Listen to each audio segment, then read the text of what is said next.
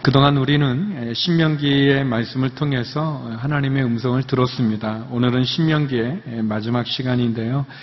신명기는 가나안 정복을 앞두고 요단강 동편에서 모세가 이스라엘 백성들에게 했던 설교며 유언입니다. 신명기의 주제는 한마디로 하나님의 말씀에 순종하면 복을 얻지만 하나님의 말씀에 불순종하면 저주를 받는다는 내용입니다. 이제 모세는 자신의 사명을 다 마치고 하나님의 부르심을 따라 죽음을 맞이하게 됩니다. 그리고 여호수아를 지도자로 안수해서 후계자로 삼고 신명기의 대단원의 막을 내리게 됩니다.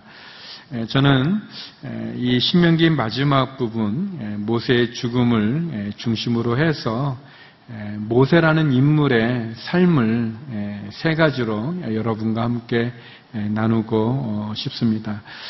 모세의 삶에 대한 여러 가지 평가가 있겠지만 그 첫 번째는 모세는 약속의 증거자라고 말할 수 있습니다. 약속의 증거자였던 모세. 우리 1절에서 4절까지 말씀을 다시 한번 읽어보겠습니다. 시작. 모세는 느보산에 올라가 여리고 건너편 비스가산 꼭대기로 갔습니다.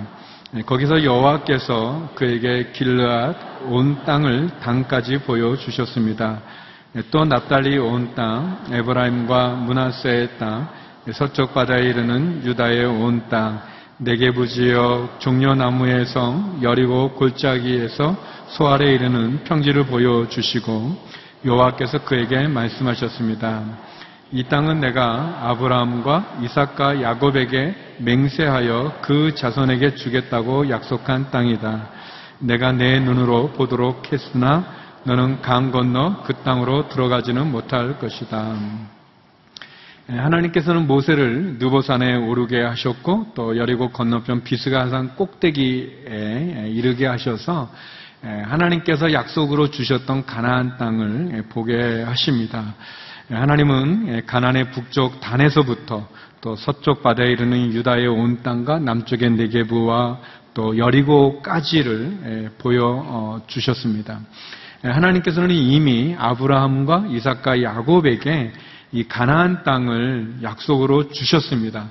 그리고 모세에게 이제 그 약속의 땅 가나안을 보여 주시면서 이 땅을 가나안에게 주겠다고 이스라엘 백성들에게 주시겠다고 다시 말씀하시죠. 예, 하나님이 아브라함을 불렀던 창세기 12장에 보면 어, 하나님께서 이미 아브라함에게 가난을 주는 약속의 메시지가 나옵니다. 우리 창세기 12장 6절 7절인데요. 같이 한번 읽어보겠습니다. 시작.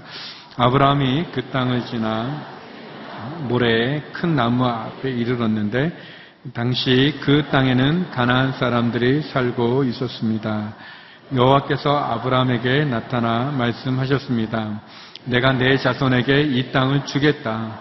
아브라함은 여호와께서 자신에게 나타나신 그곳에 재단을 쌓았습니다. 하나님은 아브라함에게 가나안을 주시겠다고 약속을 하셨어요. 또 창세기 26장에 보면 아브라함의 뒤를 이어 이 족장의 지도자가 됐던 이삭에게도 역시 하나님 어, 애굽으로 가지 마라 말씀하시면서 가나안을 주겠다고 약속하셨습니다. 또 창세기 28장에 보면 야곱이 그의 형 에서를 피해서 도망가는 중에 베델이라는 곳에서 돌을 베개하고 잠을 자는데 그때도 역시 하나님 이 땅 가나안을 약속 약속으로 야곱에게 주겠다고 말씀하셨습니다. 하나님은 믿음의 족장들에게 약속하신 그대로 또 모세에게도 이 가나안을 주시겠다고 이스라엘 백성들에게도 가나안을 주겠다고 약속하셨습니다. 모세의 삶은 하나님의 약속을 받았고 그 약속을 성취해 가는 삶이라고 말할 수 있습니다. 하나님의 약속을 듣고 그 약속을 이루며 그 약속을 증거하는 삶입니다. 모세는 하나님의 약속의 증거자로 자신의 삶을 이제 마치게 됩니다. 하나님 신명기를 시작할 때도 역시 가난을 주겠다는 약속을 해주셨습니다. 신명기 1장 8절인데요. 우리 같이 한번 읽어보겠습니다. 신명기 1장 8절 시작. 보라 내가 너희에게 이 땅을 주었다.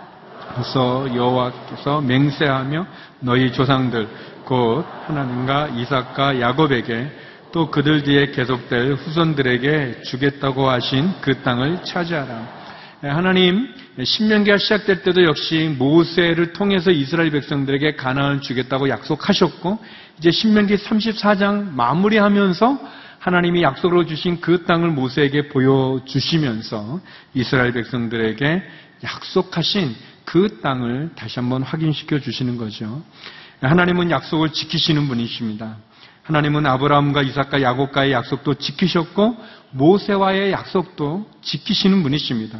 모세의 삶은 하나님이 약속하신 그 가나안, 그 가나안 앞까지 이스라엘 백성들을 인도했습니다. 모세는 하나님이 약속하신 가나안을 바라보았고 애굽에서 이스라엘 백성들을 출애굽시키고 그리고 강야에서 이스라엘 백성들을 이끌었고 시내산에서 하나님의 언약의 돌판 십계명을 받으며 그리고 계속해서 하나님의 약속을 눈으로 보면서 그러면서 이스라엘 백성들을 요당 동편까지 인도했습니다. 그리고 그는 이제 느보산 비스가산 꼭대기에서 그 약속으로 받았던 그 땅을 바라보면서 그는 그의 삶을 마감하고 있습니다. 모세는 그가 누릴 수 있었던 많은 그런 애굽의 보화보다도 비록 눈에는 보이지 않지만 하나님이 주신 소망, 하나님이 주신 약속을 바라보는 삶을 살았습니다. 시브리서 11장 26절은 이렇게 이야기합니다. 같이 한번 읽어보겠습니다. 시작. 그는 그리스도를 위해 당하는 수모를 이집트의 부하보다 더 가치 있는 것으로 여겼습니다. 이는 그가 상을 바라보았기 때문입니다. 모세는 애굽의 금은 보화보다도 어, 하나님이 주신 약속, 어, 그 상을 바라보았다고 이야기합니다. 모세는 약속을 바라보는 삶을 살았고 그 약속의 증거자로 살았습니다. 눈에 보이는 애굽의 보아에 마음을 두지 않고 하늘의 소망을 두고 살아갔습니다. 이 땅에 소망을 두지 않고 하나님의 약속하신 하늘나라에 소망을 둔 거죠.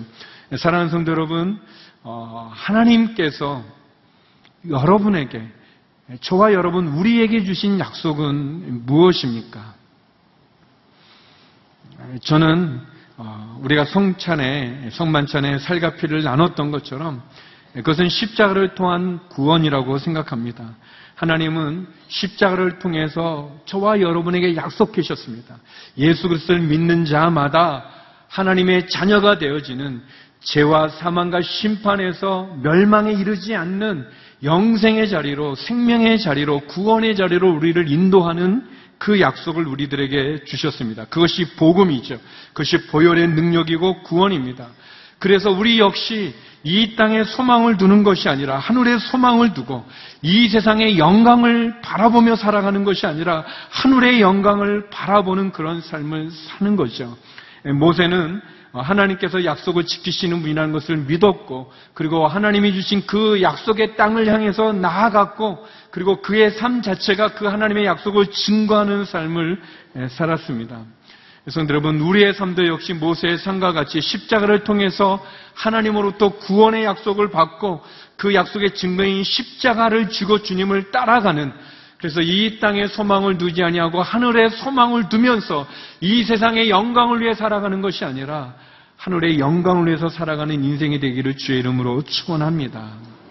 어렸을 때 그 교회 학교에서 아무튼 무슨 상을 받았는데 족자인데 아주 성경 구절이 적혀 있었어요. 예, 그 저는 그것을 저에게 주신 하나님의 약속으로 생각합니다. 쉬운 말입니다. 구하라 찾으라 두드리라라는 그런 말씀입니다. 우리가 기도하면 하나님 들어주시고 응답하여 주시고 닫혀진 문 열려준다는 그 말씀을 약속으로 받아서 어려운 일 있으면 기도합니다. 기도하면 하나님 응답하여 주시고 들어주십니다. 뭐 100% 들어주신 건 아니지만 그러나 하나님 응답해 주신 거예요. 응답하지 않은 것도 응답이죠. 노도 응답이죠. 어, 분명한 거는 구하고 찾고 두드리는 것입니다. 성도 여러분, 여러분이 개인적으로 하나님께 받은 약속은 무엇입니까? 모세는 약속을 받았고 그 약속을 바라보며 살아가고 그 약속을 보며 지금 그는 죽음을 앞두고 있는 거죠. 얼마나 귀한 삶입니까? 저와 여러분도 하나님의 약속의 증인의 증거자의 삶이 되기를 주의 이름으로 축원합니다. 특별히 십자가는 우리를 구원하는 하나님의 약속의 사랑의 증표가 아닙니까? 십자를 통해서 우리를 구원해 주시죠. 두 번째, 모세는 사명의 사람이라고 말할 수 있습니다. 모세의 삶을 이야기할 때 그는 사명의 사람입니다. 우리 5절에서 8절 말씀 같이 한번 보겠습니다. 5절에서 8절 말씀 같이 읽어보죠. 시작. 그러자 여호와의 종 모세는 여호와께서 말씀하신 대로 거기 모압 땅에서 죽어 모압 땅 벳볼 반대편 골짜기에 묻혔습니다. 그러나 지금은 그의 무덤이 어디에 있는지 아무도 알지 못합니다. 모세가 죽을 때 120세였습니다. 그때 그의 눈은 흐리지 않았고 그의 기록도 새하지 않았습니다. 이스라엘 백성들은 모세를 위해 30일 동안 모압 평지에서 애곡했고 애곡과 통곡의 기간이 끝날 때까지 계속했습니다. 모세는 아브라함과 같이 구약에 나타난 그 이스라엘 역사에서 아주 위대한 인물입니다. 성경은 아브라함과 모세는 하나님의 사람이고 하나님의 친구였다고 그렇게 소개하고 있습니다. 모세는 우리가 아는 것처럼 태어났을 때 아주 어려웠습니다. 모세가 태어났던 그 시기에 이스라엘은 애굽의 노예였었고 특별히 남자 아이들은 다 나일강에 버려져 죽임을 당해야 되는 그런 상황이었습니다. 그렇지만 모세의 부모의 믿음으로 그는 왕궁에서 자라는 독특한 이력을 갖게 됩니다. 그리고 모세가 40세가 되었을 때 그가 바로의 공주의 아들이라는 지위를 버리고 고난받는 이스라엘 백성들과 함께하기를 원했지만 또 일이 잘못되어져서 그는 살인자가 되어져서 도망자가 되어져서 또 40년 광야에서 방황해야 되는 그런 삶을 삽니다. 이 보통 믿음의 삶이라고 말하는 히브리서 11장에서 이 모세의 이런 생애를 아주 짤막하게 이렇게 기록하고 있습니다. 히브리서 11장 23절에서 25절 말씀인데요. 같이 한번 읽어보겠습니다. 시작. 믿음으로 모세의 부모는 모세가 출생했을 때 그 아이를 석 달 동안 숨겼습니다. 이는 그 아이가 남다른 것을 보고 왕의 명령을 무서워하지 않았기 때문입니다. 믿음으로 모세는 다 자란 후에 바로의 딸의 아들이라 불리는 것을 거부했습니다. 그는 잠시 제 쾌락을 즐기는 것보다 오히려 하나님의 백성과 함께 고난받기를 더 좋아했습니다. 모세의 삶은 그가 거절할 것을 거절하고 선택해야 될 것을 선택하는 그런 삶, 그런 믿음이라고 말할 수 있습니다. 모세는 바로의 공주의 아들이라고 하는 어떻게 보면 그가 왕자로서 소유할 수 있는 권력과 성공, 명예, 재물, 어, 그런 것보다 도리어 자기 백성과 함께 고난받는 것을 선택했습니다. 결코 쉽지 않은 선택이죠. 어, 모세가 애굽의 금은보화보다 고통받는 자기 민족을 선택했지만 그러나 결국 모세는 자기 민족에게도 버림을 받아서 결국 40년 동안 강야에 잊어지고 버려진 그런 인생을 보내야 되는 어려움을 겪습니다. 그리고 그의 나이 80이 됐을 때 하나님이 그를 찾아오셔서 그를 부르죠. 그를 애굽의 바로 앞에 이스라엘의 지도자로 서기를 하나님 원하시지만 모세는 거절합니다. 그가 겪었던 힘들고 어려웠던 그 경험들이 그로 하여금 어, 하나님의 부르심에 응답 못하게 거절하는 거죠. 그 내용이 출애기 3장 10절 11절에 나오고 있습니다. 우리 같이 한번 읽어보겠습니다. 시작. 그러니 이제 너는 가거라. 내가 너를 바로에게로 보내 너로 하여금 내 백성 이스라엘 자손을 이집트에서 이끌어내게 할 것이다.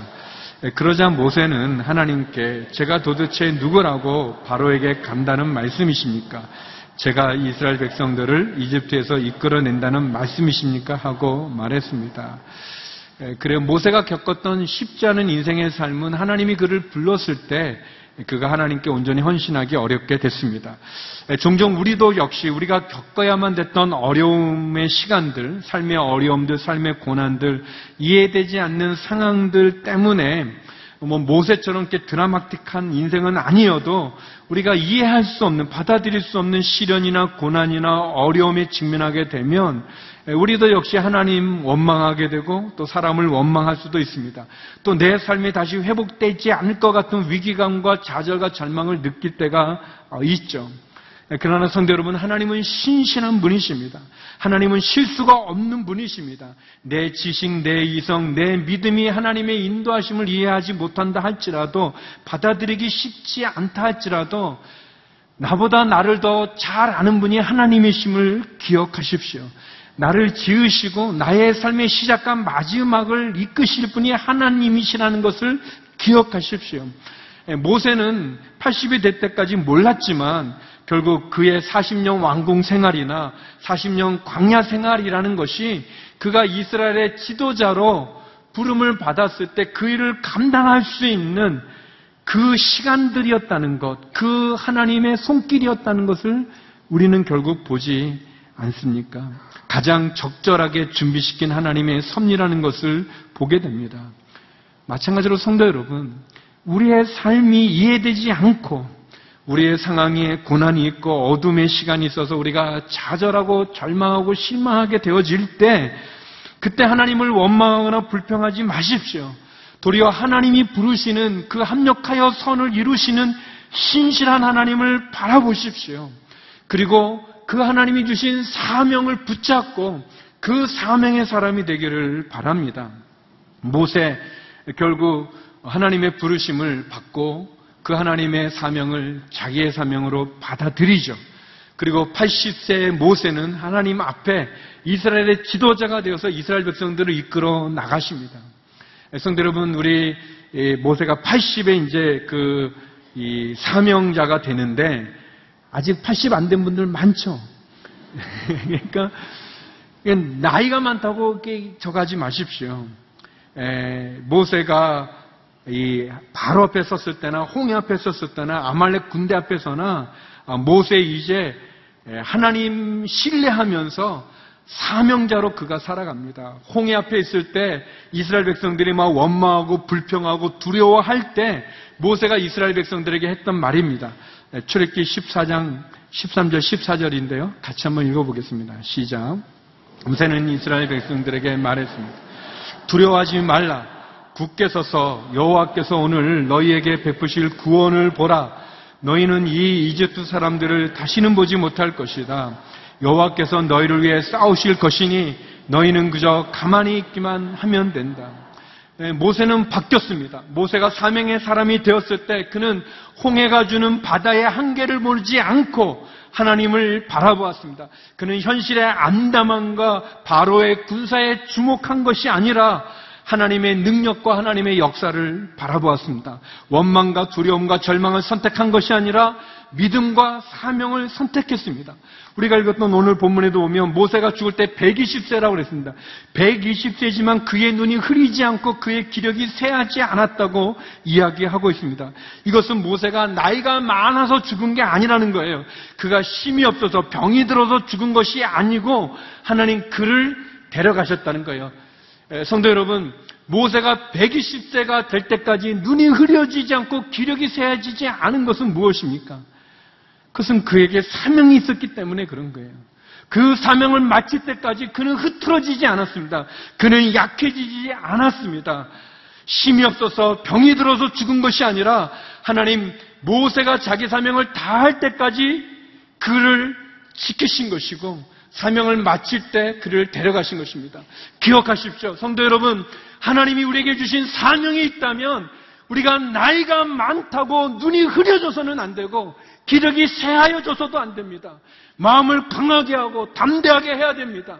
우리의 눈에 힘을 가져야 됩니다. 아, 아까도 그랬고 지금도 너무 제가 흥분이 되는데 이 사명이 중요한 겁니다. 사명이 이룰 때까지 하나님 데려가지 않으시는데 내가 좌절하고 절망하고 내가 낙심하고 이 상황과 환경에 마음을 빼앗겨서 기력이 쇠하여져서는 안 되는 겁니다. 모세는 120살에 눈이 흐려지지 않았다고 그랬습니다. 우리가 몸이 아파도 정신이 흐려져서는 안 됩니다. 그리고 몸이 아프지 않도록 사명을 다하도록 애써야 됩니다. 철저하게 애를 써야 됩니다. 하나님 모세 자기의 사명 다 할 때까지 흐트러지지 않은 모습이 얼마나 귀합니까? 사랑하는 성도 여러분, 하나님이 우리에게 주신 사명들이 있습니다. 모두에게 다 있는 거예요. 예외 없이 우리가 이 땅에 그냥 태어난 것이 아닙니다. 하나님 뜻이 있어요. 계획이 있어요. 목적이 있어요. 사명이 있어요. 우리가 그 사명을 찾아야 될 것이고, 그리고 그 사명을 가지고 그 사명을 이룰 때까지 우리가 최선에 다해서 삶을 살아가야 됩니다. 모세와 같이 사명의 사람이 되어야 됩니다. 그래서 그 사명을 하나님 거두시고 그리고 하나님 그를 받으신과 같이 저와 여러분 하나님 주신 사명 감당하고 사명을 완수하고 그리고 그 사명 다할 그날 하나님 우리를 받으시는 그 은혜가 저와 여러분이 있기를 주의 이름으로 축원합니다. 마지막으로 모세는 하나님의 종이라고 말할 수 있습니다. 하나님의 종 모세의 삶이죠. 우리 9절에서 12절 말씀 같이 한번 읽어보겠습니다. 시작. 모세가 눈의 아들 여호수아에게 안수해 지혜의 영이 가득해졌습니다. 이스라엘 백성들은 여호수아의 말을 듣고 여호와께서 모세에게 명령하신 대로 했습니다. 그 이후로 이스라엘에는 모세와 같은 예언자가 일어나지 않았습니다. 모세는 여호와께서 얼굴을 대면해 아시고 이집트 땅과 바로와 그의 모든 종들과 그의 온 땅에 보내셔서 모든 이적과 기사들을 행하게 하셨고 온 이스라엘이 보는 데서 큰 권능과 큰 두려움을 보이게 하신 사람이었습니다. 예, 우리가 읽은 오늘 이 신명기의 마지막 부분은 어떻게 보면 모세의 충업이라고 말할 수 있습니다. 예, 모세는 눈의 아들 여호수아에게 안수해서 그를 예, 자신을 대신해서 이스라엘 백성들을 이끌 지도자로 세웠습니다. 다 때가 있는 거죠. 일을 시작했으면 마칠 때가 있고 또 일을 맡을 때도 있고 일을 놓아야 될 때가 있습니다. 그래서 우리가 일을 시작했다면 일을 맡았다면 최선을 다해서 해야 될 것입니다. 지금 모세는 이제 그의 사명을 마치면서 다시 한번 하나님 앞에 나가는 신실한 모습을 보여주고 있습니다. 모세는 진실로 하나님, 하나님의 말씀에 순종했던 그런 충성된 하나님의 종이었습니다. 성경은 이후로 이스라엘에는 모세와 같은 예언자가 없다고 기록합니다. 그리고 모세는 하나님을 얼굴을 대면해서 알았다고 이야기합니다. 근데 이 말씀을 자세히 보면 이 주체가 주체가 모세가 아니라 하나님인 것을 보게 됩니다. 다시 말하면 모세가 하나님을 안 것이 아니라 하나님께서 모세를 택하시고 모세를 아시고 모세를 하여금 모든 일들을 하게 하셨다라고 하나님이 주체로 기록되어져 있습니다. 마찬가지로 우리의 삶도 그렇습니다. 우리가 하나님을 택한 것이 아니라 하나님이 우리를 선택하셨습니다. 우리가 하나님을 안 것이 아니라 하나님이 먼저 우리를 아셨고 우리에게 능력과 기회와 은혜를 주셔서 우리가 사역도 감당하게 하시고 가정도 감당하게 하시고 우리의 인생의 삶도 마지막 경주까지 감당하도록 해 주시는 것이 하나님이십니다. 성도 여러분, 모세가 주인공이 아니고 하나님이 하나님이 주인공이십니다. 모세가 하나님이 아니시죠. 그래서 시브리서 3장 5절 6절에는 모세는 하나님의 집의 종이라고 이야기합니다. 우리 같이 한번 읽어보겠습니다. 시브리서 3장 5절 6절입니다. 시작. 또한 모세는 하나님께서 말씀하실 것을 증언하기 위해 하나님의 온 집에서 종으로 충성했습니다. 그러나 그리스도께서는 하나님의 집에서 아들로서 충성하셨습니다. 우리가 소망에 대한 확신과 긍지를 굳게 잡으면 우리는 곧 그분의 가족입니다. 예, 모세는 하나님의 집의 종이라고 얘기합니다. 예수님은 하나님의 집의 아들로 이야기하죠. 어, 예수님이 십자가를 지기 위해서 예, 사역을 마무리되어지는 쯤에 예수님이 산에 올라가셔서 그 모습이 변화되는 사건이 있습니다. 변화산인데 그 변모하신 그때 이 모세와 엘리야가 나타나서 예수님이 이제 십자가에서 죽음을 당는 일을 이야기합니다. 누가복음 9장 30절 31절인데 우리 같이 한번 읽어보겠습니다. 시작. 그런데 갑자기 두 사람이 나타나 예수와 더불어 말을 하고 있었습니다. 이들은 모세와 엘리야였습니다. 그들은 영광에 쌓여 나타나 예수께서 예루살렘에서 이루실 일, 곧 그분의 떠나가심에 대해 말하고 있었습니다. 예, 모세는 참으로 충성된 하나님의 종이었습니다. 어, 그는 가나안, 그 가나안이라는 것은 이스라엘 백성들이 가야 될 것이고 또 영적인 의미로 가나안이라는 것은 우리가 하나님 나라에 들어가는 그 천국을 우리에게 의미해 주죠. 근데 모세가 그 가나안까지 그 입구까지 오고 가나안에 들어가지는 못하고 죽죠. 그리고 여호수아가 가난에 들어가게 됩니다. 근데 여호수아라는 말은 시브리 말로 여호수아는 예수라는 이름하고 똑같은 말이에요. 이- 그러니까 여호수아 예수와 같은 말인데 이거는 영적으로 보면은 어, 모세는 우리를 가나안 앞까지는 인도하는 것이고 가나안에 들어가는 것은 예수님으로 들어가게 한다는 겁니다. 모세가 받았던 율법은 우리를 하나님 앞으로 인도하지만 그러나 구원에 이르게는 하지 못해요. 율법은요, 우리가 얼마나 큰 죄인인지를 가르쳐 주는 것이고 또 율법은 우리의 힘으로는 도저히 우리가 구원받을 수 없다는 것을 가르쳐 주는 겁니다. 그리고 우리를 구원에 이르게 하는 것은 예수님의 십자가의 보혈의 피가 우리를 구원으로 인도해 주는 거죠. 그래서 예수님에게 비록 모세는 그 하나님의 집의 종이었지만 그가 예수님에게 다시 나타나서 엘리야와 함께 십자가를 얘기한다는 것은 우리로 하여금 예수는 예수 그리스도 십자가로 우리를 인도해 주는 그 일을 이루는 것이죠. 그래서 모세의 죽음은 끝이 아니라 그는 우리로 하여금 예수님을 소개하는 예수님으로 인도하는 그 구속의 역사를 시작하는 것입니다. 모세가 죽음으로 끝나지는 것이 아니라 여호사로 이어져 가난에 들어갔던 것처럼 모세는 우리로 하여금 하나님 앞으로 인도하는 충성된 하나님 집의 종이었습니다. 그리고 아들 되시는 예수 그리스도 통해서 우리는 구원의 자리에 이르게 되어지는 거죠. 사랑하는 성도 여러분, 모세의 삶이 얼마나 아름답습니까? 그는 약속을 받았고 그 약속의 증거자로 살았으며 그는 하나님에게 사명을 받았고 그 사명의 증거자로 살아갔습니다.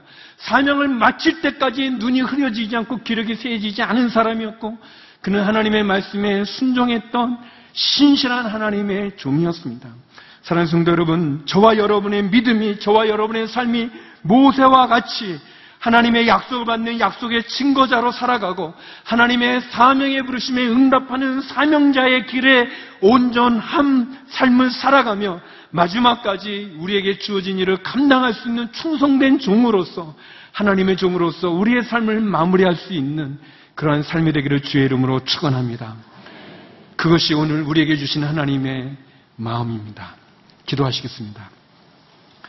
거룩하신 아버지 하나님, 하나님의 종으로 온전한 다름질을 다했던 모세의 삶과 같이 약속의 증거자로 사명의 사람으로 하나님의 종으로 우리가 죽음에 이르는 그때까지 충성되게 살아가는 저희 믿음의 사람들 되게 하여 주시옵소서 예수님 이름으로 기도드립니다. 아멘.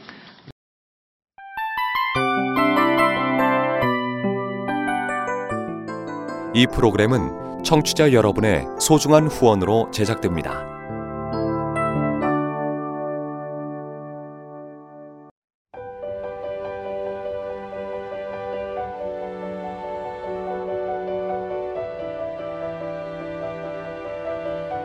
세상에는 수많은 교회들이 있지만 더 깊이 있는 말씀 강해를 찾기 위해 크기로만 교회를 선정하지 않습니다.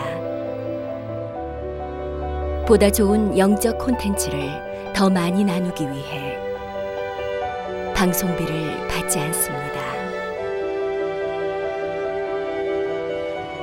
1년 365일 복음만 전하고 싶어서 우리는 광고를 하지 않습니다. 온누리의 복음을 땅끝까지